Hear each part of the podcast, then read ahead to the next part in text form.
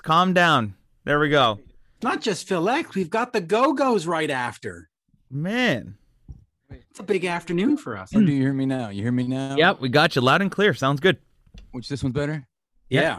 We Yeah. couldn't hear you before, but uh, gonna- we've got gonna- Phil X followed by the Go Go's. It's a I'm big gonna do that. afternoon. He's the What's that? man behind the mask. Hey, little Alice Cooper. Is that Frozen Ghost? No, it's Alice Cooper. Oh, Alice Cooper the from- mask. I'm sorry. I'm I'm so I'm I'm gonna be Canadian today. Nice.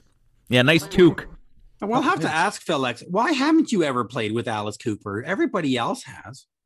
I wouldn't say everybody else. I recorded with Alice Cooper, which is Oh, that's uh, which is to me was pretty meaningful. Like uh, it was Brutal Planet back in 2001. The funny That's- thing that's right.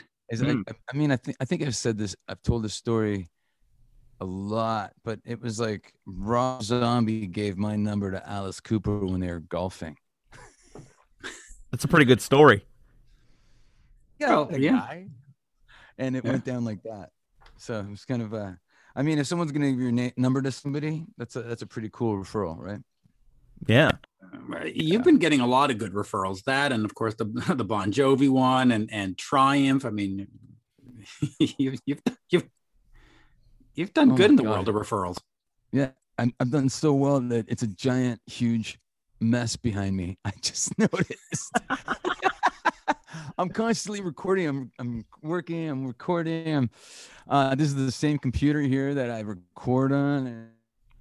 And and squelching a little bit. you Yeah. can see my dad's right behind me, right there. That's my dad. Yeah. Suzuki. Oh, that's re- nice.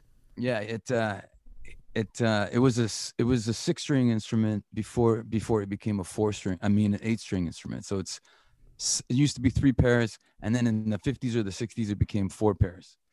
So what kind uh, of sound does it have? Does it sound almost like a mandolin with like a longer neck or No, see that it doesn't sound like a mandolin because it's not short. Like Mm. that's a long neck. It's 24 or something higher than that frets. Mm. And uh, it's really awkward to play because it's got a really Or- what what it's like you need a some you need to velcro it to your belt or something interesting? okay Yeah, so the wait a minute jeremy we've never i've never spoken to you before this guy Yeah. No, we've never met. That's right. I'm Jeremy. Nice to meet you, man. Hello. Bonjour. We're talking like didn't- we already know each other. It's like, I, I didn't know mitch needed help yeah, Mitch always needs help. Look at him. Come on now. You know what? Listen, I've gotten to the age where I need to retire, and I, you know, Jeremy's only 26, so we got, got to bring him in. Let him go. Get him in slowly. yeah see Yeah. But he is he is the number one um, on air personality in Montreal, believe it or not. that's fantastic Believe it or not. So yeah, there you go You know. i do believe it i do Yeah. believe it because you're canadian canadians kick ass small market. but- Canadi- Cana- most canadians that kick ass move to the states and kick ass like Todd and Brent and yourself. Yeah, You know, I, I uh, funny. I was on TikTok a couple of weeks ago, or was it a month ago? I don't know. We talked about coffee. Nice. I don't. I'm drinking it now. Is that is that a Timmy's? You got a Tim Hortons brew in there or what? Uh, no way. no, no. Even people that drink Tim Hortons don't like Tim Hortons. They just drink it because The only convenience. time, the only time I have Tim Hortons when I go to Toronto to visit my mom, or if Bon Hmm. Jovi's playing the Air Canada Center, which isn't the Air Canada Center anymore. Uh, no, what is it? The oh. Scotiabank place or whatever. Scotiabank Arena. Yeah. Scotiabank so Arena. every time I go to Toronto and specifically Mississauga to visit my mom, I go to I meet Tim, Gilmore at Tim Hortons and we have coffee and talk Nice. and stuff. But uh, he's uh, yeah, we, we're still in touch. It's pretty awesome. Um, You said you were you're recording right now. So on the computer that you're on, this is your Pro Tools computer, and like you use this for all your like recording stuff. Whoa. yes, Nice. and So- and Zo- and Zoom. Yeah, Mitch. So you know we're we're on like a Bon Jovi computer right now. Technically, no, I don't record Bon Jovi here. you should. Pretty pretty Why much not? every everything but. no, Yeah. I was actually I'm working on some drills today. Yeah. Um, So let's let, let's talk about the drill because let's uh, talk about drills. Uh, the, uh, stupid good looking things volume two is coming out in the future, and Yes. I'm just gonna read because I got it in front of me. You got Tommy Lee, Liberty DeVitto, who played, of course, with uh, Billy Joel for years, Kenny Aronoff, who's played well with pretty much everybody, Yeah. and Ray Luzier, who, of course, is with uh, the one and only um, uh, what- what's Korn. that? Corn. Corn. Yeah. But I was I was gonna say the guy are from the you- you Killer okay because? Jeez. There's also uh, um, Jeremy Spencer, who was Oh, actually yeah. the original drummer in the Drills before he moved on to metal, with Yeah. uh, and did really well with uh, Five Finger Death Punch, Yeah. and um, and there's uh, I think we're still missing somebody. Brian Tichy is on a track. Nice. There's Tichy, gonna be great. more. Uh, Volume two was gonna be six, so it looked like a package. Volume one was six tracks. Volume two will be six tracks. And then we thought, you know what? People have waited so long. Let's just make it 10 tracks. And then we can also repeat drummers. So it's going to be six drummers that you haven't heard from, but we're going to repeat Brent and I believe Abe. And uh, Brent's on Wow. a few tracks because we've actually done a few recordings together. Um, but uh, Gary Novak is the drummer that played on the current single, which is I Love You on Her Lips. yes. Mm, So nice. So, so talk to me about this because with, with Golden Robot, and maybe it's their the labels the way to market stuff, but you eh, sort of every band, and including the drills, you you, you put out a, a single every whatever three months, four months, whatever, and the albums come down the road. Is that something that that you want to do? Is that a label decision? And in a sense, it's kind of cool because it, it sort of keeps you in the news every few Yeah. months, right? Well, I mean, that's the thing. Every uh, if you don't, I personally believe, like I follow, you know, the temperature of the music industry changes all the time. But the one thing that stays constant is that people want content, hmm and now they don't want. Sometimes they want it all at the same time, and sometimes they don't. I remember, you know, I do a live chat on the PhilX app twice a week, and we talk. I talk to the fans, and I'm like, so would you guys want, you know, would you prefer six songs or 10 songs? And everybody's like, unanimously, 10 songs would be amazing. So, um, you know, I have to listen to my public because we're all buds now. yeah, that's it, right? And and you know, talking about all those drummers that you have on this project, it's like they're all com- they're all totally different from each other. So it's like you know, talking about Tommy Lee, is Tommy is actually Tommy playing a drum kit or is he like programming beats on this? Because you know he could do both. Oh, Hey, no. can, oh, yeah. he can I can do stop you both, just a second? Are, are is is the audio sort of funky for both of you? Because it's coming in funky on Jeremy's end and coming in funky on Phil's end. I don't, I don't know. I'm know. hearing everybody pretty good. Yeah, Okay. Phil, All right. Phil's coming in a little squelchy every now and then, but he it seems to be balanced out now. Maybe I'll just stay cl- right on the mic and not Yeah. get loud. But I'm, I'm hearing that on yours too, Jerry. All right, maybe it's my end. Who knows? All right, okay, All right, go on. well, hopefully Maybe both of our now. connections are terrible today. Maybe, All right, maybe, baby. Um, but yeah, you go ahead. what I I uh when because I'm I'm uh, associated with and uh and have worked with all these drummers before.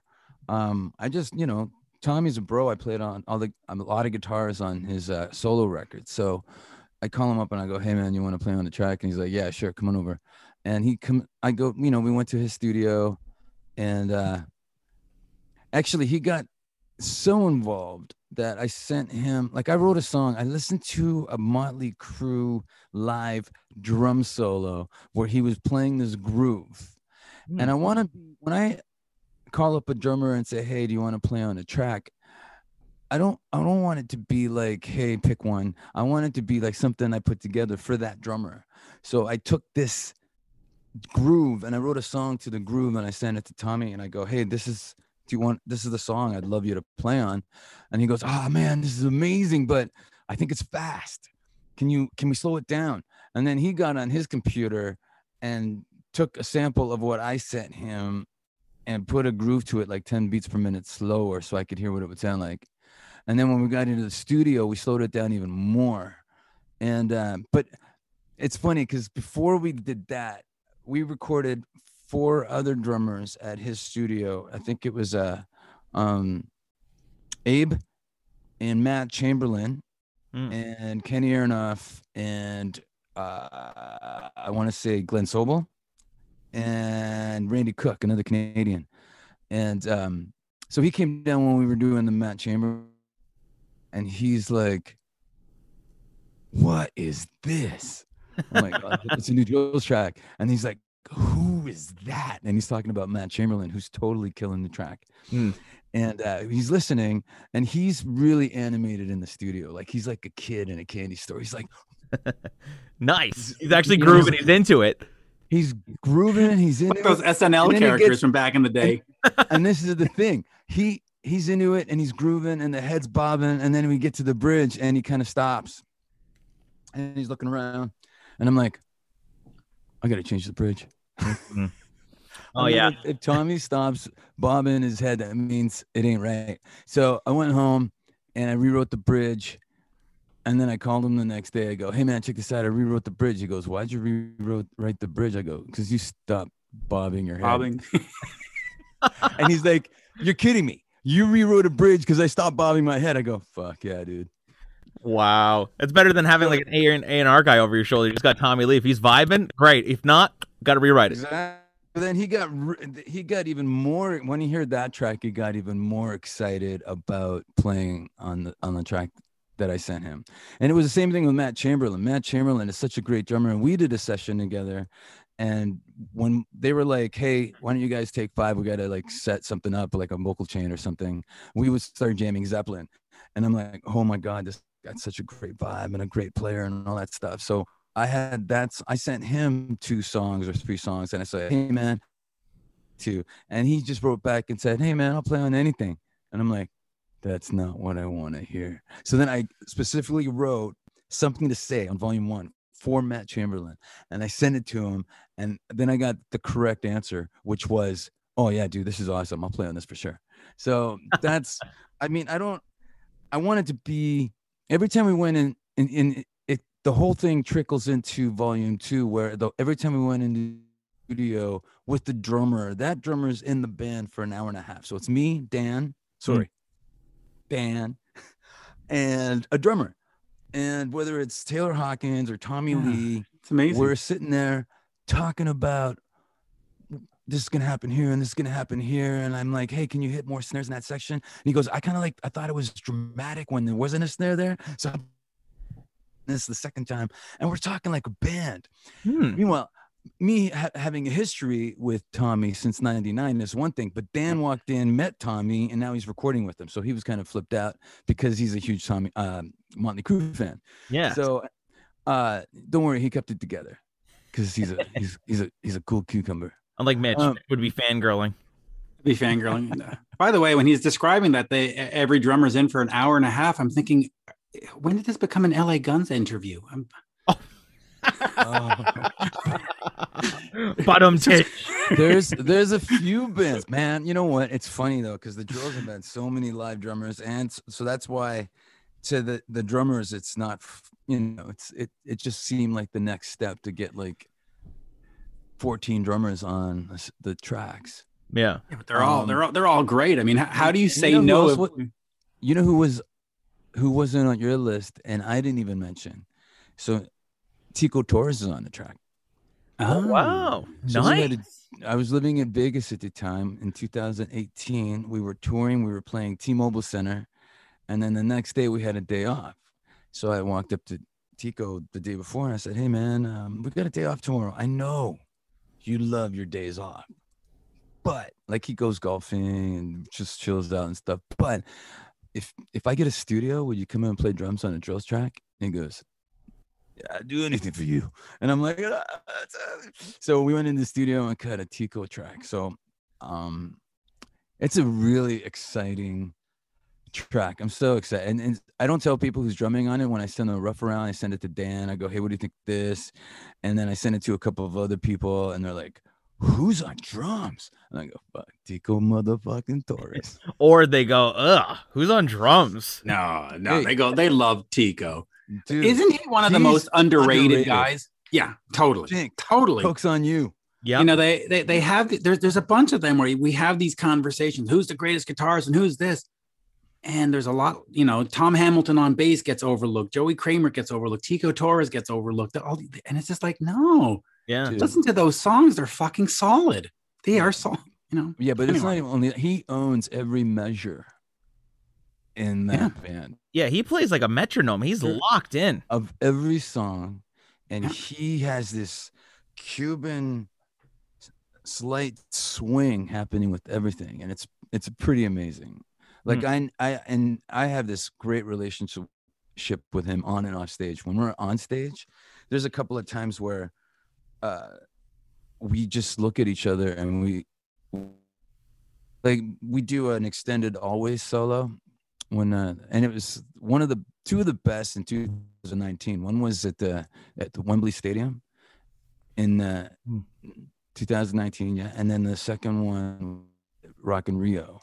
So i'm just doing this and it's funny i don't know i feel like oh man that was that one was okay but then my wife calls me because it was broadcast in the us and she goes oh my god your solo always brought me to tears. My point is that me and tico look at each other and we kind of he'll do a fill and i'll do something off his fill and then he'll do a fill off what i just did and and we have that cooking all the time and i love that i think Mm. I, I think that element of communication and chemistry is missing in a lot of live situations so Yeah. we i think we keep it alive i'm i'm happy to say And it's nice to see that you guys have that band camaraderie where you can actually go on stage and have some fun. It's not just like, you know, a business engagement. You're there just having a blast, playing some rock and roll. exactly Listen, and it's funny because there's a, a coda that we do the opening the last record the bon jovi record was this house is not for sale Mhm. and we opened the entire like three years with that song and there's a coda in that song where i do solo at the end and i'm just i it's basically me saying hey man here i am. It's phil x. Hello.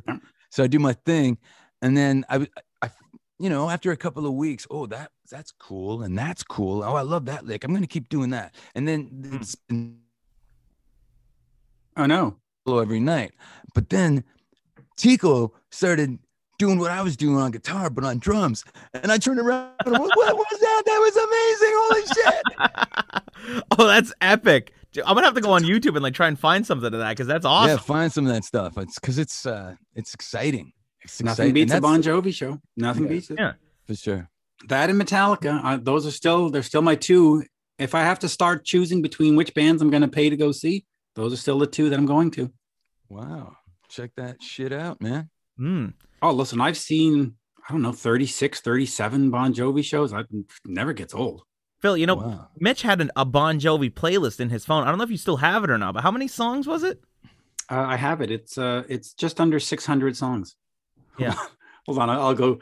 I'll go check. Give me a Well, sec. Perfectly you know- curated. Like he he like like Ziffy was the music director of a Bon Jovi radio station. Like every perfect segue, like even uh, like Here, live on. track to live track with like audience swells, like it's like perfect. Oh, Yeah, man, it's, that's uh, that's awesome. Are, is it there any is, uh, repeats? is there any repeats like a live version and a studio Y- version? Yeah, yeah. Of course, there's live version and studio version, but it's it's 900. It's a no, it's a 490 songs, and right now I've got. Let me see here. I've got Blood in the Water going into Stick to Your Guns, and then I've got down here. Uh, I Want to Be Loved going into Limitless, which goes into Someday I'll Be Saturday Night from Crossroads. So Wow. you know what I mean? That's crazy. yeah. hold on, it's uh, picking the set list for you guys. it is uh, it is a 17.4 gigs and 1.6 days long. It's a good thing I don't have to learn all that all those songs. listen, I- listen, I like Bon hey, we're gonna Jovi. do a six. We're gonna do a day and a half show. Everybody come prepared. Dude, imagine. Well, listen, uh, not that we want to turn this into a Bon Jovi thing, but when they come to Montreal, they always go 26, 27, 28 songs. You'll go see them in whatever Saratoga Springs, New York, and they'll do a 20 song set list. And then they come to Montreal and or Toronto, and suddenly it's a three and a half hour marathon. Well, I- And I don't know. I don't know. If I've never been anybody bored. else- I don't know if anybody else has told you guys this, but Montreal is the loudest Yeah. inside audience Yes. Mm. anywhere. Yes. Yeah. And, and that is unbelievable. for Bon Jovi and Def Leppard. That is, Yeah. it is absolutely true. And uh, having seen concerts all over the world, you, you know, you, Yeah. you go to LA and people show up three songs in, and they leave, you know, five songs after. New York, they sort of sit there and they go, "All right." Yeah, Get to chilling. Montreal and Quebec, Yeah. and it's just yeah. But it's funny. I don't know if I told you the story, but the last time that we played in Montreal, um, the bar at the hotel closed. So me and my buddy, who came from Toronto to see us and hang with me, we walked across the street to this club, and we walk up to the door guy. And yeah. I think you uh, told me this. he, okay, so but keep going. I don't, Jeremy know, doesn't know. I don't know the story. Keep going. Yeah. He goes, uh, yeah, uh, you got the wrong jacket and your buddy's got the boots. Can't come in. And I'm like, hmm. And I, I hate dropping the name, but I But he I pulled just- I out the Bon Jovi card. Yeah, I'm like, so uh, what if I was to tell you that I just played the Bell Center with Bon Jovi, and I, me and my buddy, we just want to get a drink, and he looked at me and he goes, "Prove it." So I'm like, okay, you know, I only have 500 photos of me and John on stage, so I'm showing him, and he's like, Yeah. chin hits the ground, he goes, "Okay, here's my card." I'm like, but go on in. So Go was- on it. you gotta you gotta love when that shit happens, man. You got to be able to pull the Bon Jovi card when you can use it. Why not? Dude, I Y- y- usually do it for my kids. Like, oh, we, you can't squeeze this in to get my kids a picture with Santa Claus. What if I was to present an opportunity to you when we play the T-Mobile Center? like backstage passes, you know. Oh man. I don't do it for me, but sometimes you know I'll get on on um, I'll get off a, a speeding ticket once in a while, and it's not because I dropped the name, but the cop comes back and goes, "Yeah, you're free to go," and I'm like, Hmm. "What?" He's like, "Well, I googled you in the car." Yeah. You know what happens when Mitch gets pulled over? He gets du- he gets double tickets. I get double tickets, yeah, and, and they impound the car. But you know, Mitch goes, but but I, I'm interviewing Phil X and the Go Go's. I, I I need to go. Double ticket. So the Go Go's, that's crazy. That's awesome. I know they're they are uh, so so we've got a, a a member of a band who's in a Hall of Fame right now, and a member of a band who's going to be in the Hall of Fame. So This is the Hall of Fame show today. it's a Hall of Fame show. But Gotta like it. So in terms of of the drills, you know, you've got 10 drummers and all that, but at some point does it become the band that carries Phil to his 60s and 70s?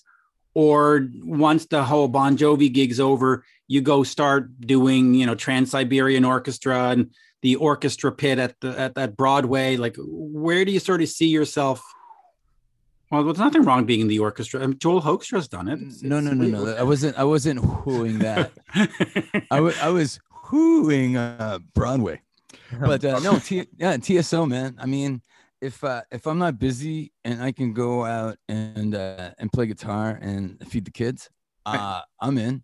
But do you want to Um, form a band, or do you, or do you just want to be the the guy who's in whatever shares band? the- You know, when when John retires. No, I mean, I'm I'm pretty I'm pretty picky when it comes to that. You know, Okay. I don't. I I mean, I'd love the thing that we figured out with the drills is that because we did before COVID, the COVID shutdown, we were in the UK and we did eight out of 16 shows because as soon as we were done the eight, they're like, you got to go home.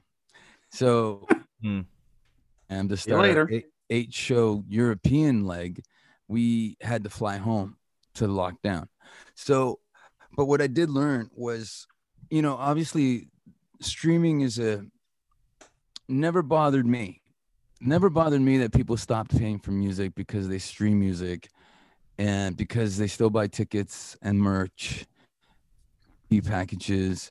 And when you go on the road, you start, you know, you got to find new ways to make everything roll like a nice machine. So what we figured out was we had, um, you know, we'd have VIP packages in, in, in the UK, but I was like, how can we, what can we do for the people that pay extra to come and meet the band before the show so that they don't get ticked off when we meet everybody at the merch table after?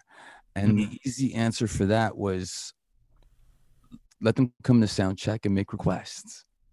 Hmm. So, you know, one one person's like, you know, uh, I want my money back, which is on volume one, and we play that, and then somebody goes, Highway to Hell, and then we play that, and then the photos, uh, the, the the they buy merch, we sign whatever they want. Uh, but by the time the show's done and we get to the merch table, they don't care. They had a, a special performance.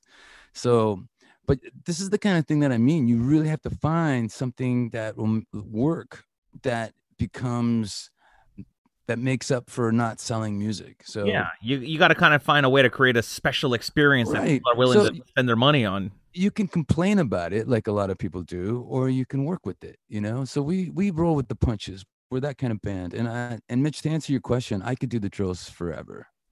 Like Okay. I really it's my it's my baby, you know. I write all the songs, I say what I want to say, I sing the way I want to sing, I play the way I want to play. It's just me. Now on on uh, volume 2, Dan has a song on it that he also sings. So he wrote a song and sent to me a couple of years ago. And he goes, Hey man, I'm gonna put out a solo record. What do you think of this track? I'm like, Yeah, I don't know about your solo record. I think it's going on the new Drills record. so I basically stole his song and uh I commandeered his song. Let's put it that way. Mm. And uh, we tracked it with Ryan MacMillan. He played drums for Matchbox 20. We recorded it at 606 Studios in Northridge, and Dan sang it, and we rocked that song. That we played it live, even before it, it's getting released. Uh, we played it live in the UK, and, and all the fans were like, "Wow, this is what a great tune!" And Dan singing, and I'm up on stage, and I'm I'm proud of my buddy. Man, this this is drills, and I love it. So Now, just other than stealing his song, are all the drill songs written specifically for the drills, or do you offer them to other people, whether it's Tommy Lee or or, or somebody else's solo record, or John for a bunch of? Do you offer these songs out and then say, okay, they didn't go there, let me rework them for the drills, or do you say, I'm writing in the drill space, don't, don't this is drills, don't touch, you know? Well, there's um there's a couple of songs actually that that got released by Tommy Lee. So um when he did uh Tommyland the Ride, I I'd written a song and Tommy pulled a Dan on me. I Mm. sent because the, the song's called Tired, and uh, the first lyric in the chorus is tired. Uh, Tommy got tired of Pamela, and it goes on like Puffy got tired of J Lo and all this stuff, right? Nice. So, but I sent it to him because I thought he'd get a kick out of it. And he's going, dude, we got to do the song on the record. I'm like, what? Wait, what? What? Wait, what? so we, we ended up doing that. So, and it was great. You know, that was uh, because that record I went went gold. So I got, and he gave me 100% of the song, oh wow. uh, which was an incredible Christmas present when I got that check. Um, so, but and later on, there's a song that "Talk You Off the Ledge" is on a Drills record, but we also did it on Tommy's uh, the met the second Methods of Mayhem record, Hmm. which was the last solo record he put out. That was a, a band thing, and but it was changed to "Talk Me Off the Ledge." So I submitted two songs. There was a ballad called um, "Blame." So there's three songs that I wrote that Tommy uh, recut. Um, I never re- never released "Blame," and I think we might jam "Tired" sometime. It's a great tune. Nice. Um, the I haven't written. I think John and I our writing situation. Our writing is so much different. You know, I think I write very tongue in cheeky. Uh, there's a, a sense of comedy sometimes. Um, not to the you know the Steel Panther, uh, to that depth, but right. um, you know, there's there's a little bit of uh, a lot of wordplay and interpretive. I love interpretive lyrics because when you write something and somebody walks up to you and says, "What do you mean by that?" and I'm like, "What did you think I meant?" and they tell me something, and I'm like, "That's actually better than what I meant." Thanks, because that's it's interpretive. Um, John writes every every word that he writes is meant to be that word. There's no reading between the lines. It's a punch in the face, and this Mm. is what I mean, and this is what you get. So, um, it's very different. And he likes the drills, man. He, he you know he listens to some stuff and he goes, "Wow, this is this is really good." And then he goes, "Hmm, you're a hockey champion of the world. I could never sing that." And I'm like, "You're totally right." Yeah, right. I Well, let can't me ask argue- you about that. I can't argue with that. Yeah. How how important are your vocals and your backing vocals to the Bon Jovi thing these days? When you when you're doing 2020 or this house is uh, this house is not for sale because you know th- th- those dual harmonies have always been a trademark Bon Jovi thing. Yeah. They really are, but it, it's uh, the stuff on the the current recordings is more of. It's not like. uh Sometimes you hear David Bryan singing under John, and sometimes you hear me. Uh, and then when we go live, everybody's singing. It's a very vocal band. Mm. So, um, but yeah, but, but doing the classic stuff, I it's for me, it's I get chills. still. I still get goosebumps when we play "Living on a Prayer." Yeah. and it's been over 200 times now, but it's it's a song of my youth. So I remember, you know, one year in my younger days, I'm screaming at the top of my lungs in a club when the song comes on, and now I'm on stage singing it for real with the band. So with the guy. That- that's yeah, that's that's definitely a uh, a, a bonus of of being in the situation. Um, you know, and then we do, you know, I people always like, dude, I didn't I didn't know you were in Bon Jovi. That's crazy. That's awesome. Do you sing Wanted? Do you sing the Richie lines? And I'm like, yeah, I do. Yeah. That's I do that. and it's it's it's killer too. When we were in Toronto, my mom was in the audience and, and John was like, Hey, you you want to sing the second verse tonight of Wanted Dead or Alive for your mom? I'm like, that would be awesome. And then my mom is beaming, you know. So it's And then my mom's pissed because she came to see John, not me. yeah, right. She says, Who, "Whose idea was that?" I've heard him my whole the life growing up. Now I, now I got to hear him in the arena. God damn it! Oh yeah, dude, that was me. I used to drive my parents crazy, but they were so supportive. I mean, Mm.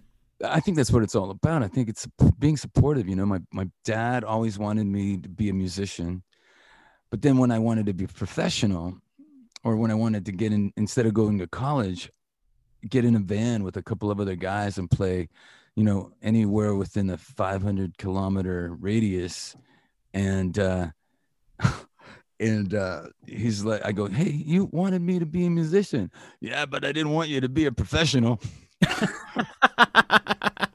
oh you just want me to be the life of the party but i i, I want to be the life of a big party right. Right.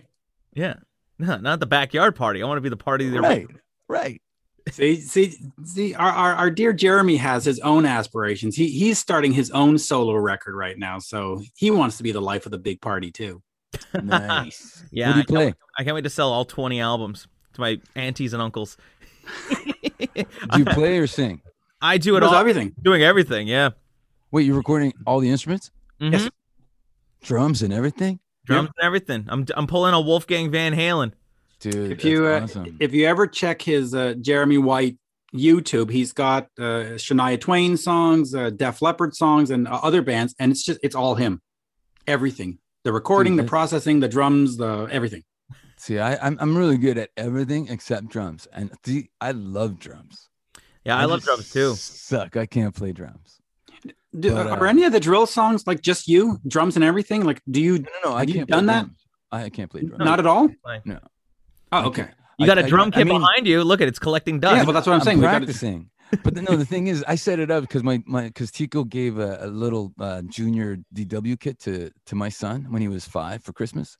So I'm setting up the big kit so I can show them. I can I can play beats and stuff. I just couldn't get through a drill song because it's so manic.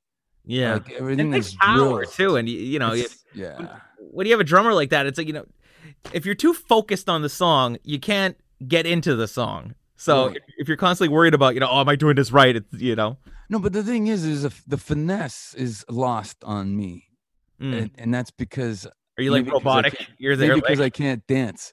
But I mean, how do how do I compete with Tico Torres and Liberty DeVitto? Forget it.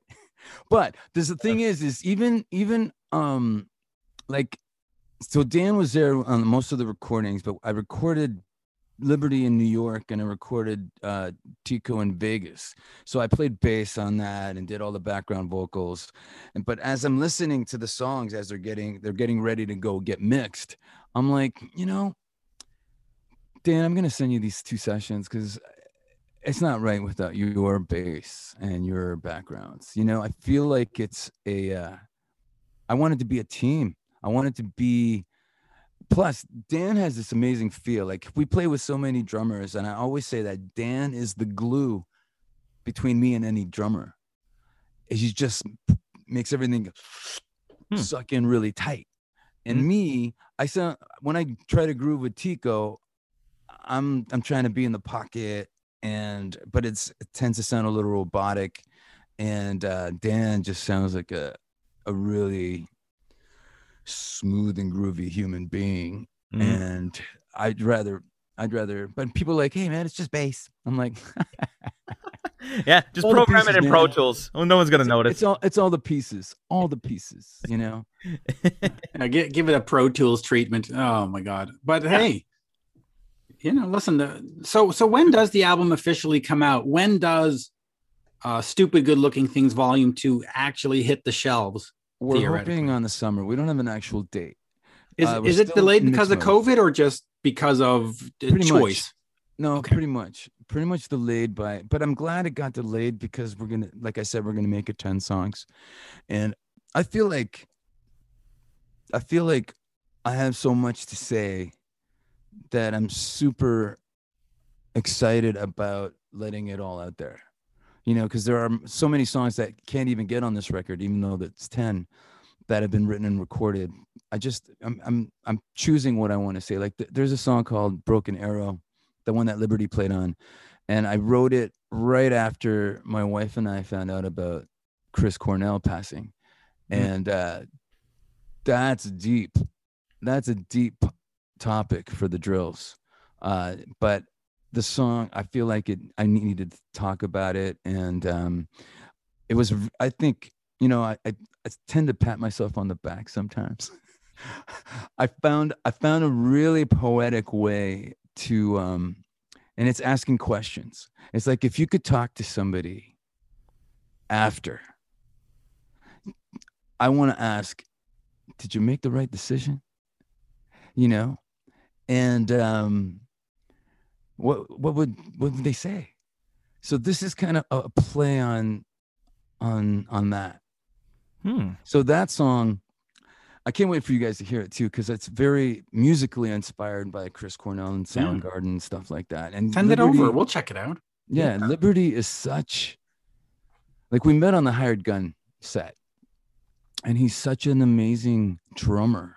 Like you realize what he brought to Billy Joel when you get in a room, play a couple of chords, and he starts playing drums. He's like 60 something and playing like a young on fire buck, you know, like it's unbelievable. And I and he's swinging and the hands going. I'm like, You still got it. I love this guy. so when I asked him to play on it, and he said sure, um, and it was funny because we we we recorded at the power station, sandwiched between two sold out Madison Square Garden Bon Jovi shows. Damn. And speaking of Yeah, right? uh, but but speaking of which, by the way, the uh, that tour you were going to do with Bryan Adams was like my my wet dream tour, and it fucking got canceled. It was I, like, s- I got so bummed out, dude. I couldn't wait to see not only to hear Bryan Adams sing every night, no, but but Keith Scott and Keith Mickey Scott. Curry. play play guitar every night. I would have been there. And it's funny because that when that was still on and we were in the UK, I was doing press while on the road, and they're like, "So what's the difference, man? You know, uh, you're out with the Drills, and in June you're out with Bon Jovi." I'm like, seriously, Ru- What? right now I'm in a van and sharing hotel rooms and playing in front of 150 to 300 people every night. And in June it's jets and arenas. So You know, it's just it's just funny because everybody was like the stadium tour, the stadium tour, and I was like, no, Bon Jovi, Bryan Adams, That was the one I was looking forward to. R- reckless and slippery when wet. Sh- sh- Step Back back. back. That's that's Dude, it. I would have gone to every show on that run if I could, man. Like, Ah, that was. I In was fact, so excited. They should have just done a an album tour. Like Bryan does all of Reckless plus a few others, and John just does all of Slippery. It would have just been a, you know, get Cinderella to open. Ah, that would have been epic. Would have been epic totally anyway. Mitch, if I that guess- tour gets rebooked, we're gonna have to finagle an all access. We'll go on. The, we'll go to every show. That's right. We'll get a God pass. We'll talk to Keith Scott. Yeah. Let's do it. But uh, there we go. Listen, we we we have to uh, move along to the go goes, so we have to go go. But always a pleasure, and you Wait, know, I, I we love got the the Phil X and the drums. We got the We got- beat. We we, got got, the the beat. It's great stuff. All right, listen, you got the beat with Liberty, Kenny, Ray, Tommy, and all the other guys. So Yeah. you got the beat Dude. too. Yeah. See, I don't have to play drums. Listen No. to that list. When you when you got those people in your phone, it's like, okay, who am I gonna call? Okay, yeah, Tommy, got him. You know, Yeah. I, I wouldn't want to play drums if I had Tommy Lee. Come on. Dude, he uh and you know what? He's he so brought it. He is like uh on YouTube, I was putting out stuff more consistently when when lockdown went down because I on YouTube, which is my channel is PhilX1111. Mhm. And uh, I put up I started putting up this is what I played on this record, and this is what I played on this record. And I also put up a, um, like a mini doc uh, of what it would be like playing with different drummers. So the episode was Taylor Hawkins and Tommy Lee.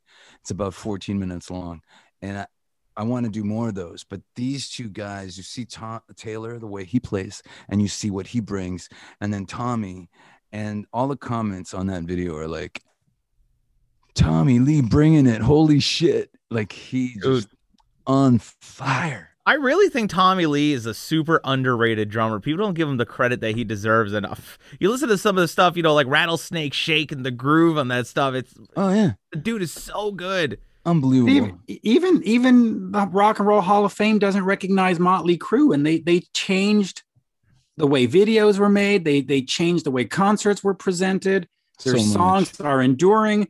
Yeah. Uh, and and not to badmouth any of the people that we're talking to later, but if you compare, Mm. Right. but the, you know, it's funny though too, because I remember going to see a, a Motley Crue show, and they stole the laser introduction from Triumph, oh, the Sport of Kings tour. So this bald guy, it's a big laser bald head talking.